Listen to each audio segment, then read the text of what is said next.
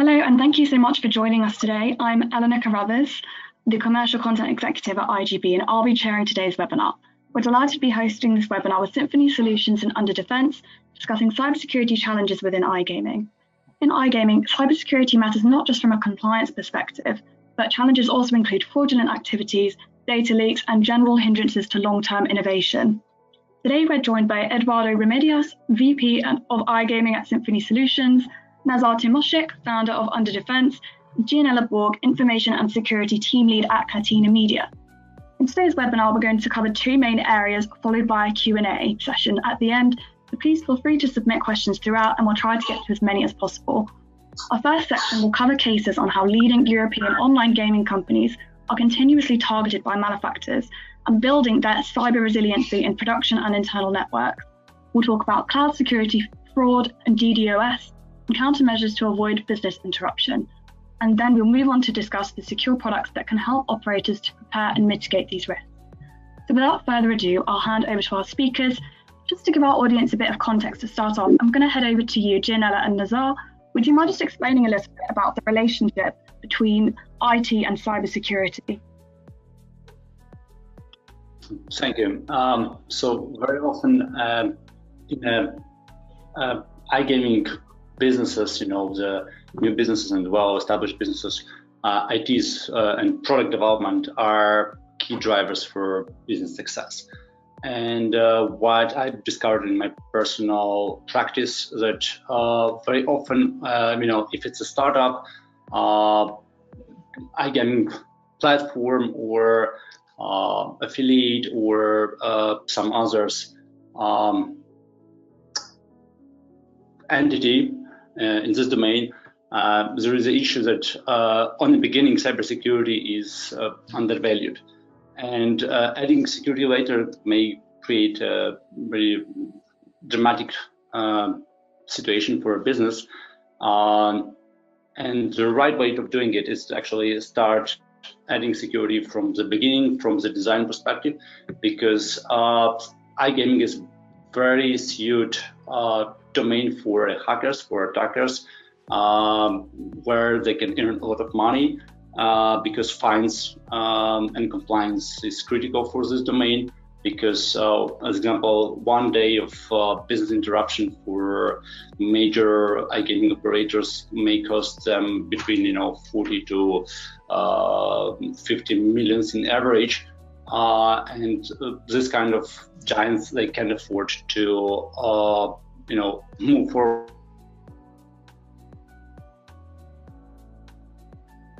Bigger and smaller companies is who own what kind of roles and responsibilities. Very often I see a situation when security directors report to technical officer or CIO, and there is often a fight between the teams, which is counterproductive. So according to best practices and recommendation for organization like in the US NIST, CISO have to report directly to CIO and be controlling role for an IT to a product development, as well as to have a capability to report and escalate the issues to a board. And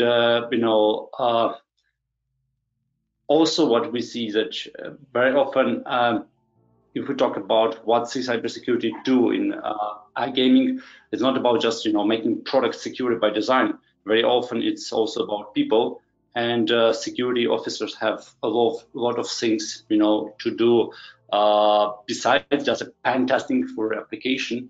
Gianella, I can I'd be happy if you can elaborate more on it.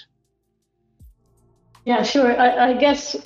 First thing that came to my mind when you asked about the relationship between IT and cybersecurity is the love-hate relationships, right? Because it depends from where you look at it, of course, but indeed it's a team sport, right? So you obviously have various roles at play. You have the defenders, attackers, and the builders from the security side, and you obviously have to collaborate with other teams in order to get things done. So essentially, from the security side, you have the good communicator and the jack of all trades, as I call it, that can collaborate well with other groups and with other organizations. So ultimately, it will be difficult, perhaps impossible, to even implement what you find as a security lead or as a member of the security team during an incident or before, to prevent, or after detection and after response. So my answer would be, yeah, it's a team sport. So that's the relationship that exists between security and the rest of the IT resources in the company. Yeah, earlier we were, oh, I'm so sorry. Sorry, please go on. I just want to add, that many, very often there is expectation, between CIO and product, development team, that security have just to make sure that product will be released secure, and that's why they heavily rely on the just a pen testing, and pen testing is an exercise which allows you to get a snapshot of your product platform solution in specific time frame. But very often it also depends on the rest of the organization, and if you don't have visibility on this, people, assets, your DevOps team, there should be someone who is in control of it. We recently had a very interesting case. If you could show next slide, it will be about it. When one compromised user account in Azure Cloud, created a situation when the attackers were able to take down the whole customer infrastructure in the cloud. And this is very often the case when gaming providers believe that when they shift everything up to the cloud, it will make a difference. Gianella, what do you think about it? Yeah, so with regards to, we're talking about resilience, right? Apologies. Yeah, cloud, yeah. Cloud really, if moving to the cloud really help product to become more secure and resilient. I see. Again, the cloud usually is like the notion, yeah, I'm on the cloud, look at me. It's like something to show, right? The important thing about the cloud is obviously having the right skills and the right team to be able to operate in the cloud. And you have to first, before actually doing that, you have to look back. Is my business meant to be on the cloud? Are we meant to have microservices? Are we meant to operate? Is the business model made for the cloud? That's the first thing, of course. And then you have to scale up your team to be able to support the cloud. Being on the cloud just for the sake of it is just having a Tesla, for just branding it like that, right? So yeah, obviously there is much more to the cloud than first meets the eye. Obviously any company can be on the cloud if they're obviously geared for it, right? So yeah, that would be my take on it for sure. I have also a question to you. As a person who have more than 15 years of hands-on experience, in a, let's say, old-fashioned IT security and very fancy modern cloud security, your humble opinion, where you have more control over your assets, in the cloud or in a on-prem old infrastructure? I guess, for Catena Media, right? We're a company with 2,600 brands. That's a lot of brands. So obviously having everything in the cloud is easily having everything in a single pane of glass. You can easily hook that data to a SIEM, for example, and you can analyze the data at one go. With on-premise, obviously the bigger you are, the more difficult it is to manage on-prem. And we originally, when I joined Catena Media, we were a mix, right? And now we are trying to consolidate everything. So I kind of felt the difference between on-prem and different kinds of clouds, and then trying to consolidate everything in one cloud. It's obviously easier. Again, needing the expertise, you have to have team geared up from the technical aspect to the security aspect. So if you have a DevOps team, you obviously need to fill that gap with DevSecOps. You cannot have a traditional security engineer that is not skilled on cloud. You have either to invest from the get-go in someone that understands the cloud or skill that person up. So for me, I definitely would see the benefit of the cloud. But again, it depends on the size. If you are smaller, you can go with on-prem. There are less considerations about trying to conceal your data. Obviously, on the cloud, everything is out there, everything is exposed. Then you have to start to configure it down and start to reduce the exposure that your assets have. Whereas with on-prem, you have to work the other way around. You just expose what you need, and that's it. Just maintain. With the cloud, it's always trying to understand what the new features are and what you need to do to keep everything safe. So obviously there's a balance, I guess. It depends on the business, and this is why I mentioned that you need to assess and understand, I guess. Thank you. Okay. On this slide, we have very good visualization for one of the cases which recently happened to, one very good and big company. And it's also about exactly the cloud case, because it was a compromised Azure account, which was detected, and it was a small, tiny anomaly. Because one of the users was behaving, employees of the company was behaving differently, and all of us should realize that if our product we built and product we deliver to our customers is product which is developed by people and our employees, and DevOps team, IT team, some people in marketing team, and all of them, many of them have different level of success. And if there can be a situation when IT administrator, highly privileged personalities accounts can be compromised, and it's very well known that there is many cyber extortion cases nowadays across the internet, with ransomware, with threatening the users, about exposing some information about them. Many businesses have no clue that every employee is a target, and having visibility across IT assets and human resources, about watching what your employee are doing, especially working from home, it's a big threat. So like in this case, a small tiny anomaly became a very big incident where we spent 7 hours online with our customer, investigating what happened, when happened, because it was very, very privileged cloud admin account which get exposed, which was misused by attackers. Old known strategy was to mine Bitcoin, and even worst strategy for any business, especially business in the cloud, is actually to take over the cloud accounts and ask for a ransom. There was a case, as you can Google it, under the title "Murder in a Cloud." It was about a company who was absolutely wiped from the cloud because even their backups were located in the same user account. So took over of that account was absolutely death for them. So they lost their business. And this is the risks which each of us have to keep in mind.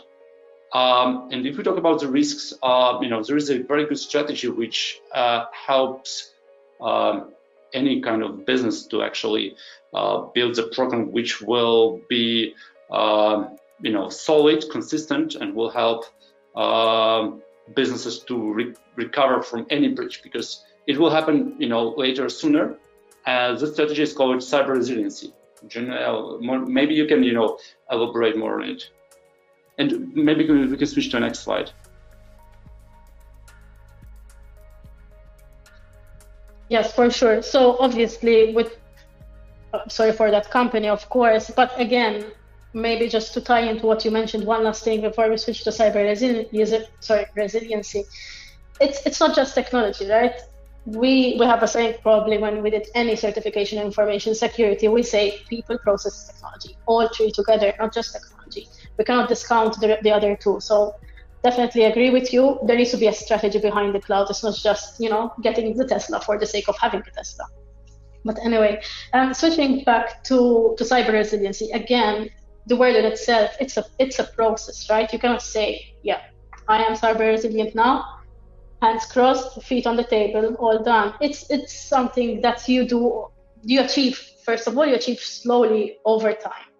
And even if you are in a comfortable position, you can never say, okay, now I'm in a comfortable position, I am cyber resilient. You have to continue working towards it, right? Again, it improves over time, and it's about achieving the right balance as well. So again, it's not just the technologies, right? I cannot say, yeah, I bought a bunch of tools, now I'm cyber resilient, I can check everything. You need the people behind it. You need people to run the tools, people to obviously extract the information from the tool, maybe using a SIEM, maybe just, you know, directly, and then using that well-informed skill set of people to create the processes to continue on the good work that you've done. So it's, again, it's a long-term process that I see. And again, it's those three components that work together, really. That's the way I see it. From your experience, what is low-hanging fruit? How companies can start, building their cyber resiliency program? So from my experience here at Catena Media, obviously I joined a year ago. We started out a security team. We first saw that we needed the visibility. All those brands, perhaps teams working in different silos, working differently. The collection of information into a centralized, I was alone for 8 months, I think, or 7 months. So I had to try to understand what's going on. So visibility, and then building the technologies based on the data. Obviously, if you have the data, it's much better to, show the executives what needs to be done. It's clearly defined with backdata. It's obviously better. Probably Eduardo would agree here, being a VP. That's true. Here. I think a lot of the things that you've mentioned, they're all really key points.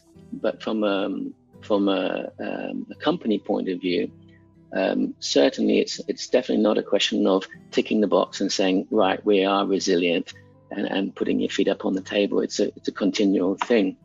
The other key point is that to really embrace this and to make sure that security is embedded into the product design and your software development lifecycle. That's actually a mindset. So you need to be thinking about that as a company. And you need to also educate the people that you already have. And during the process, you may identify that you actually are missing some key roles. So certainly I would say one important thing from a business point of view is to make sure that it's actually here in your head, that you're actually, cognizant of the fact that cybersecurity is something that you need to be thinking about all of the time for all of those brands that you mentioned and for the enterprise as a whole. Absolutely. Thanks. Yeah, there is a saying in information security that is, security should be built in and not bolted on. It's even better if it's part of the process. It's always the better idea, of course. Yeah. But if you're running, from zero to hero, if you like a young company with, let's say, 2 years on the market, and you bring in your product, your game, very often most of compliances require you to run a pen test. What is your experience with it? Is it really panacea? Is it really, ticking the box, having the confidence that, okay, we tested our product, these hackers were not able to break it? Yeah, in iGaming, I guess pen test is part of the regulatory process, right? And many companies take it as just a tick off the box, but in reality, a pen test is just a snapshot, right? It's only a one-time idea of what your product suite looks like. The important thing is to either do it in a more frequent do it more frequently, and that's part of a holistic process rather than depending, okay, pen test is good, we can move on with our life. I mean, it's always better, right, to have a process around pen test. You have to identify maybe what is your weakness at that point in time and work on it as a holistic approach in information security. Yeah. Obviously, some identifications that the pen test find are crucial, right? It might identify some lackings in the way you do things, but ultimately it's just a snapshot of what's happening. A pen tester might not discover some other things. So definitely a one-time exposure. I would include it as part of the information security strategy, but I would not completely depend on it, because after all, it's an attestation. I'm not sure about you, Eduardo. What do you think about it? Well, yes. I mean, as I've seen over the last number of, well, quite a few years, it's often, as you said, seen as it's almost a bullet point that sits under the table over a non-functional requirement. So it sits over there. It's almost like an afterthought. So really, and we'll come to this a little bit later on with some of our slides to come, where we're actually talking about the difference between being reactive and being proactive. And obviously, it's important to be thinking ahead. There's a slide that we'll go through a little bit later on that Nazar's going to talk about, where we show the difference in terms of cost when you are scrambling to try and fix an issue that's cropped up, as opposed to spending some efforts earlier on in the initial design process of your product. There's certainly an advantage into doing that work earlier on, which brings them back to that whole mindset. So once you think about it from a kind of product development point of view, and bring together the left and the right hands in the organization and work together as one whole team, then absolutely you'll benefit far more. So yeah, those are key takeaways, I would say there. We have one more point on here, think as a hacker, and this one is a really interesting one. Perhaps, Nazar, you would like to pick up on that one. Thank you. I'm actually an ethical hacker with 18 years of hands-on experience, when I was a kid, before my university. And one of things which really, in my more middle ages, pushed me to think, what's going wrong? Why developers can't, build code, good from scratch, right? Because, I was doing many pen tests and, and like 95% of them were very successful. So it was plenty of critical findings there. The problem was that, developers are very often as simple engineers, which are told what to do, what functionality you want to complete on that product, and they do just that part. And if we talk about the building product secure by design, that means that there should be someone who will wear that black hat and think, okay, how my game may be misused, how I have to protect my customers. Should it be some input filtering? Should it be some web application firewall? Should it be some kind of additional crypto encryption? There should be someone who will set the requirements and educate, exactly like you both correctly mentioned, educate the developers to build products which will be secured. Because it's way easier to protect and the products which are well designed. Pen tests very often, if it is well protected by web application firewall, will not show you the good result. But if it's about just a time and persistence of an attacker, we see that, as example, in US, it's a huge buzz because every major big organization get hacked. Even FireEye, one of the most famous cybersecurity firms, they were breached. You can go and check FireEye stock, and you will see that at the moment where these guys admitted that they get breached, stock was on the top, then it fell down for 50% of its value, and then it's jump again because these guys show that another 13,000 organizations were compromised. If we talk about product development, I believe, Gianella can, cover more about it because, you guys have so many brands and products.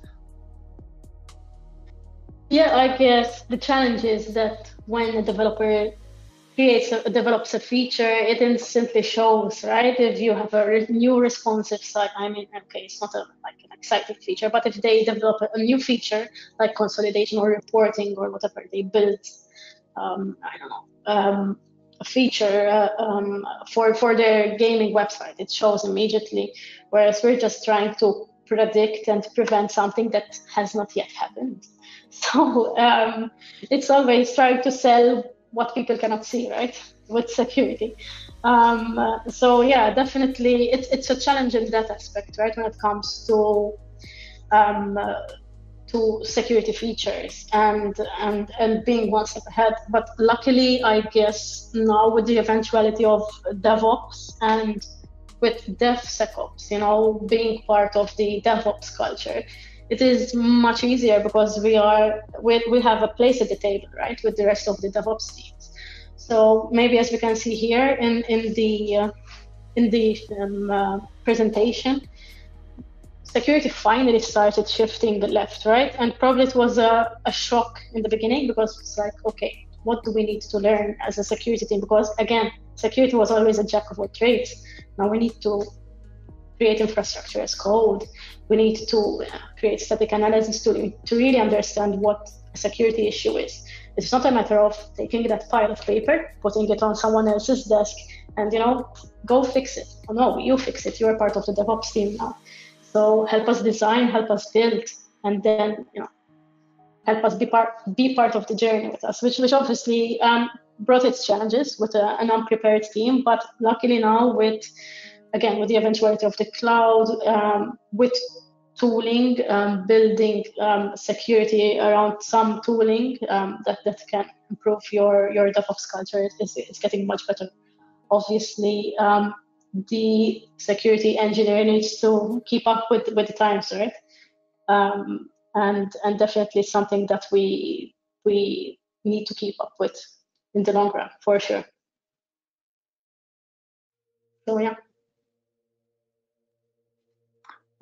Thank you. If we go forward and talk about the things which any company who attended this webinar can take away with them and go to their DevOps team, there is a bunch of practices which you can evaluate right away right after this webinar, and this is call it OWASP web application. OWASP software security maturity model. So it's OWASP SAMM software assurance, because there is quality assurance and there is no security assurance. It's like buying very expensive, very sexy car, but there was no crash test for that car done, right? So for every product there should be a crash test, and there should be also people who will watch the application which is on production. As an example, I have a very good case when we engage with very good big gaming operator. They were losing like hundreds of thousands of euro monthly because they were a victim of fraud. Why? Because when it was on production, like on a slide, it was released. But then DevOps were focused on building like new features. So they were focusing not on a product which is live already and watching what is going on with that product, but focusing on new features. It's very common, mistake that growing businesses are doing. They are not watching their legacy. Infrastructure products very often become in legacy, and in iGaming, there is always a way for fraud, for manipulation, for small tiny security breaches, and I guess this is exactly the same like with Enigma, crypto machine, which happened, to Germans. If you break into some gaming company and you have a ability, to stay for years and, get, let's say, few hundred, not few hundred, maybe, few thousand bucks, to your account through some tiny vulnerability, you will never do anything to expose that vulnerability to someone. So it's a way of attackers, how they think. If we talk about, maybe if we go to next slide, there is a very good representation from this of our software assurance maturity model. May I ask you to switch to the next slide? Yep, thank you. So this is, a very good recommendation, from UnderDefense, where you can start, where you can go. It can be Google spreadsheet, it can be Excel spreadsheet, where you can go and ask your product managers and your, director of engineering, as well as your DevOps leads, where we are with it, what is our maturity level for this, and as example, where we are with, security awareness trainings or threat modeling.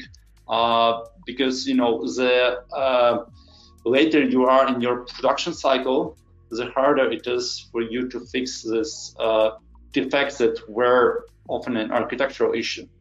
And if you can go further, it's material from Eduardo, and result of IBM research, how much companies are spending if they have this kind of issues in their development lifecycle.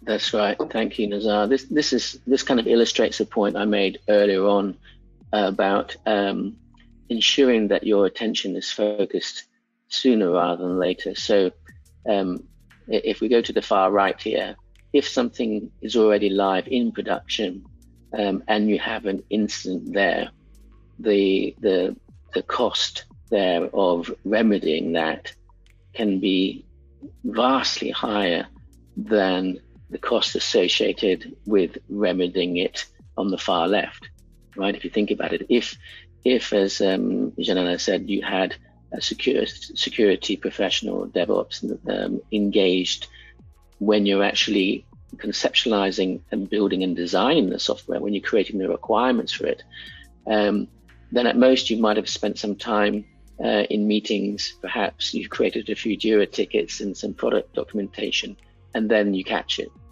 That's far less costly than trying to unravel a big bowl of string when the system is live. So yes, absolutely.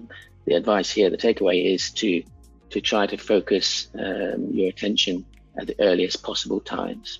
Do you remember years ago, we used to always laugh about QAs.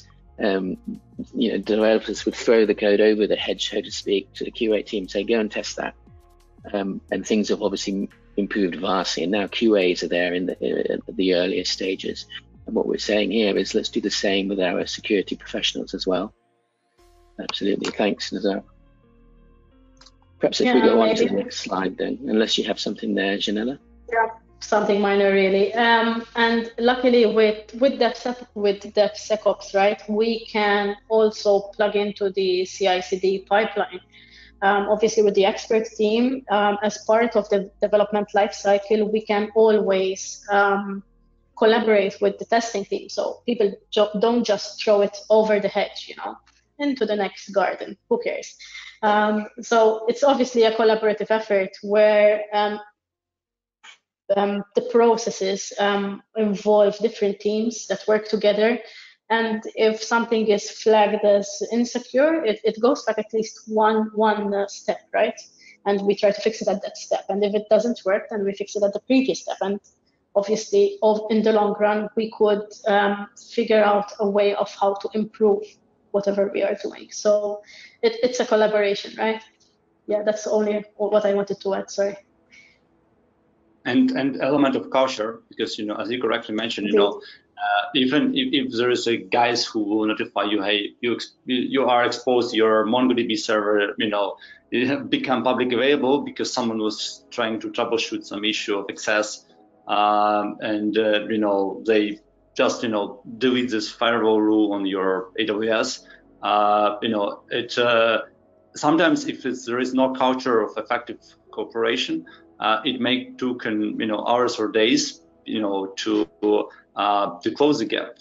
Sometimes it also takes days to actually, if you notified that from some external researcher that you have a problem with your data and your data is leaking. I have seen the organization which were fixing the this kind of gaps, often Elastic or open MongoDB for 2-3 days. It's a simple firewall rules, but very often it's the question who owns the asset, and how to properly forward the message and request to the right person who have the access to that system and close it on firewall or take the system down. Yeah, agreed 100%. Again, perhaps I mentioned this earlier, right? I'd like to believe we've moved on from the time where security just took the stack of papers and put it on someone else's desk, right? It's a collaboration. And luckily, right, with the eventuality of the DevSecOps, we are now part of that culture, and it's no longer their firewall, their system, it's all our system. We all help in improving it, right? And everyone has a little bit of knowledge of everything, but ultimately someone is the database guy in the DevOps team, someone is the security person in the DevOps team, and so on and so forth. So we all help in protecting the same resources ultimately. Yep, absolutely agree.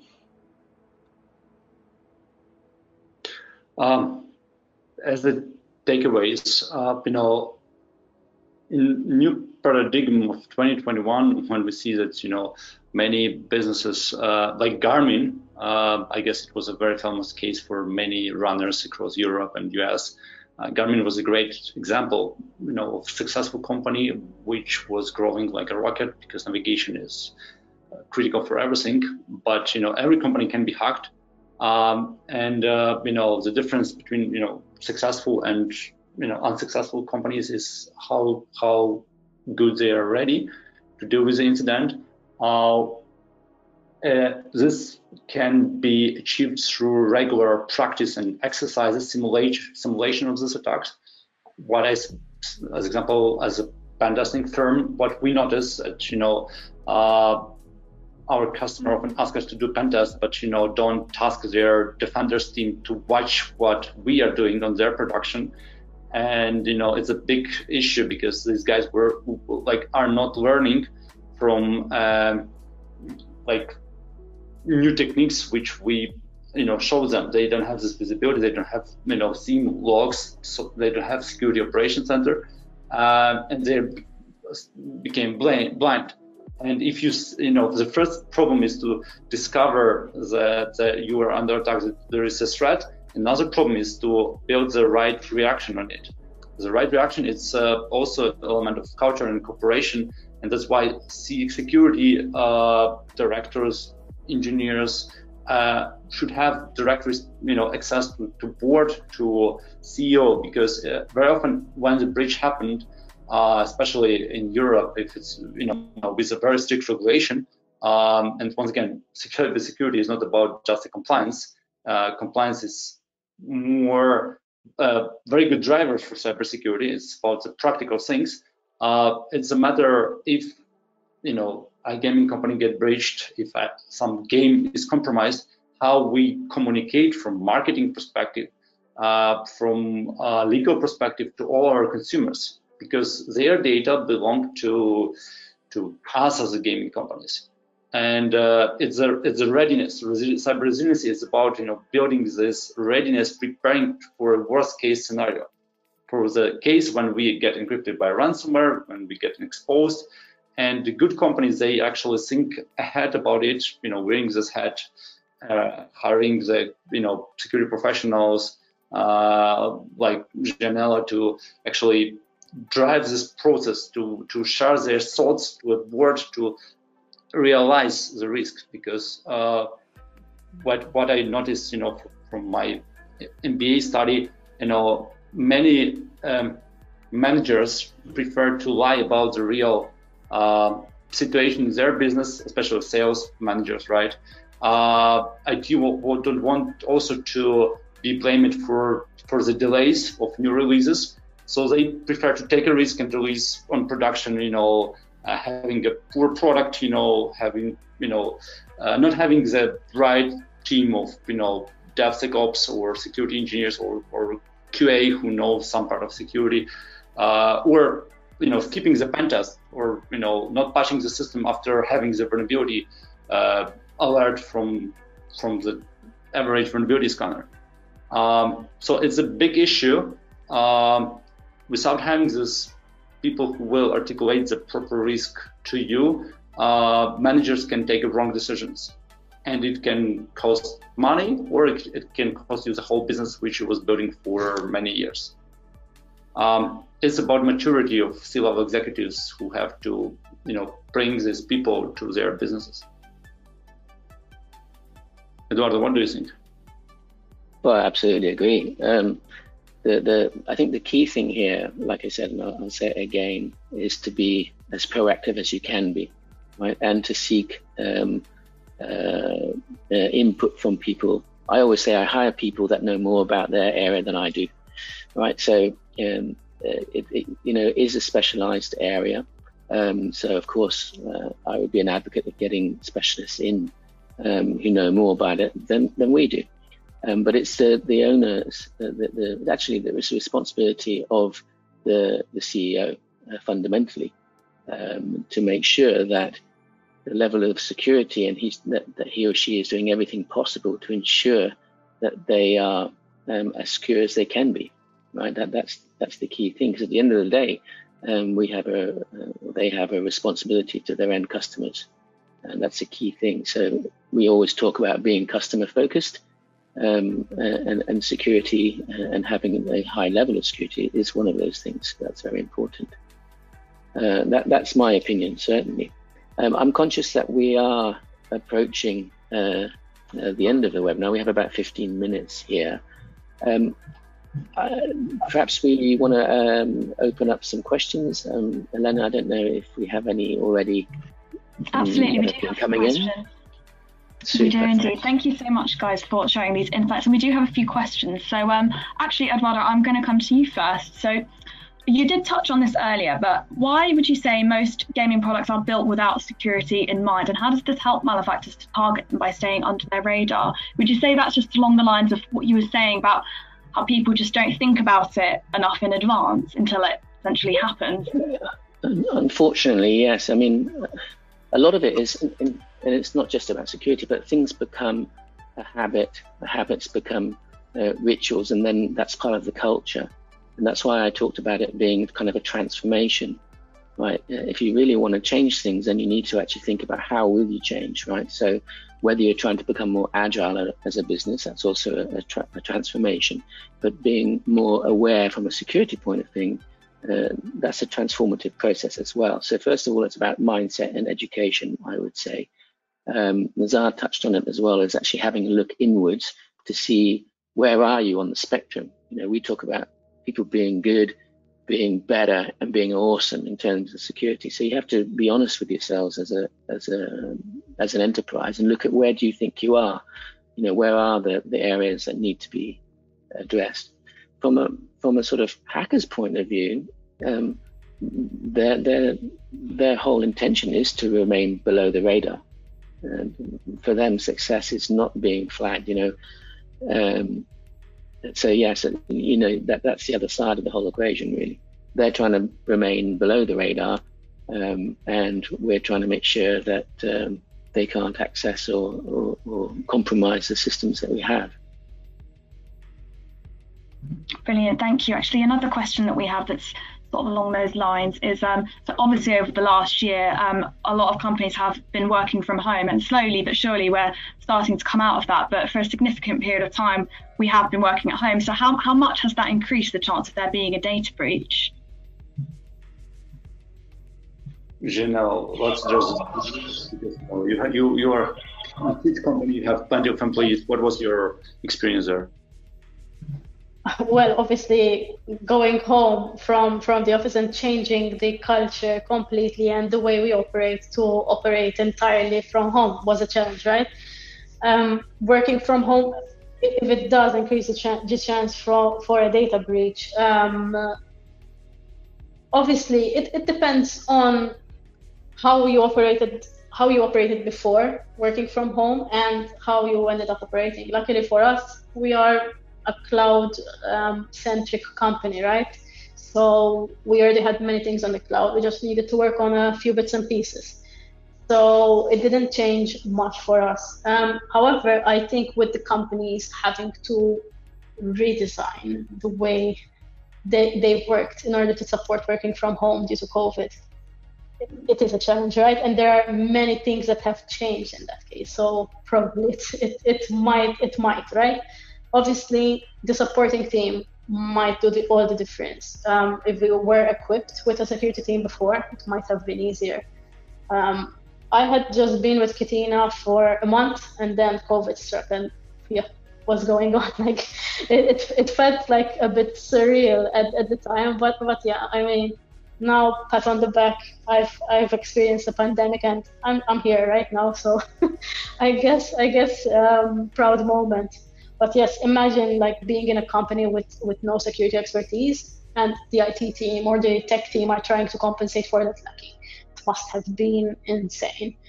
And probably, right, without the right expertise, the right tooling, and the right processes, again, I'm going to process people and technologies, the chances increase. But obviously, probably even for security, the chances of getting jobs in information security in many companies increased, right? So there is more need for security teams.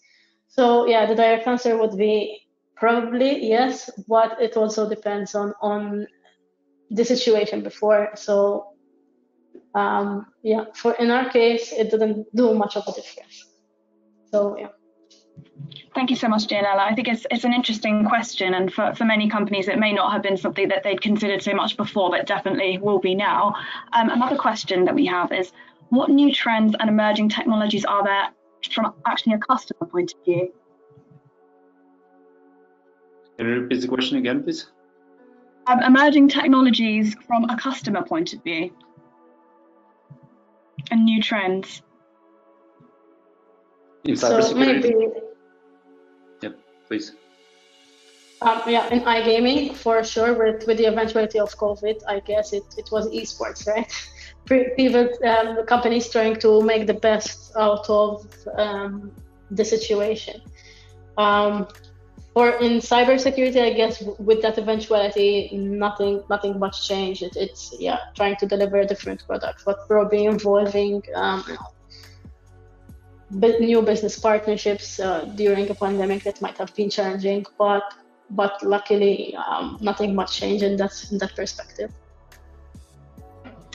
Thank you, Gianella. Eduardo, we've actually got one for you. What recommendations do you have for teams who are struggling with getting visibility at the top sort of executive level?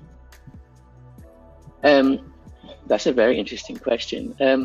I would say to just try to have an open conversation with one of those, somebody that you have who is an influencer there.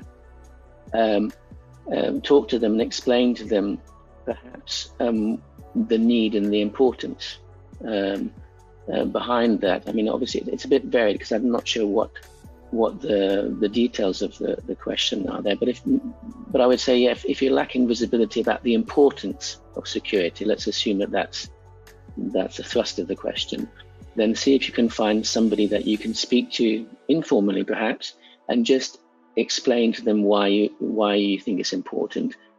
See if you can get a slot with them. Perhaps you can arrange to do a short presentation or a slot at your next C-level meeting. And I think it's really about showing your fears, if you like. If you have a concern that perhaps as a company you're not doing enough, maybe you've stumbled upon something that you think needs to be escalated, then I think it's a question of putting your hand up and saying, excuse me, can I please talk to you about this? That would be my advice. So communication really is what it comes down to. Let me add something on top of it. In many cases for a business owner, it's very important to have a proactive approach from their, vice presidents, engineer, for people who they report directly, escalating the risk and proposing solution. Because if the CEO is hearing about the problem that happened to their competitor or their friends in the same industry, in the same domain, if they will came and ask you as a CIO or CISO or VP of engineering about how good we are in cybersecurity, what do you do? Are we compliant? What is our progress there? It will make your reputation down, and you will have to report them, with all answers. It's bad when you when the CEO is coming to you and asking about the risk. It's better, when you escalate the risk and propose a solution to cover it. This is one, and the second one is the best scenario to explain the risks to C-level executives, to show what happened recently or in the last few years to the similar companies in a similar domain, and explaining that okay, these guys will happen to us, earlier or later. It will happen anyway. So once again, big bad companies and good companies are different in a way how they prepared to some situation, Incidents are happening all the time. There is difference between companies who have visibility what's going on with them and companies who don't have a clue what's going on in their production. Yeah, that's a good point, Nazar. And just one more thing. Quite often, and I'm just kind of reading between the lines a little bit on this question, it's a very good one. Quite often it comes down to prioritization. So if you're trying to get something prioritized at an exec level, if you can show them the cost of delay in not doing that thing, right, that'll pretty quickly open up their eyes. And we talked about it earlier on, the cost of delay of not doing something can be enormous if it's done very late. So have a think amongst yourselves and think about what the cost of delay to the business would be if X wasn't done. And then I think you will probably find that you have an audience that's ready to listen. I think we have time for one more question, which is actually from Nazar, which is, are there unique challenges for the USA compared to European markets? As far as I have seen, because we work very closely with both markets in US and US, Canada, and Europe. So in Europe, iGaming industry is way more mature, but in US it's growing very quickly. As example, and the prices, are also a big difference. As example, if an average pentest in Europe it is between 10 to 25,000 euro, so in US it is 45,000 euro bucks, $45,000, and in US there is a culture of faster. In Europe, people are more wisely, I can say slower, but they think more about the risks, and I would say it's more mature at the moment in Europe than in US. But iGaming industry is growing, and it have a very big potential, as well as very attractive for mile factor.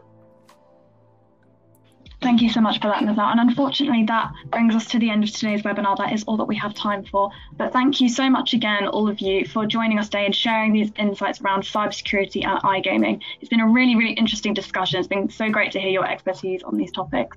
Today's webinar has been recorded and will be available on demand shortly on iGamingBusiness.com. So keep an eye out for the recording. And until then, we will see you next time. Thank you. Thank you very much. Take care. Have a nice day. Bye-bye.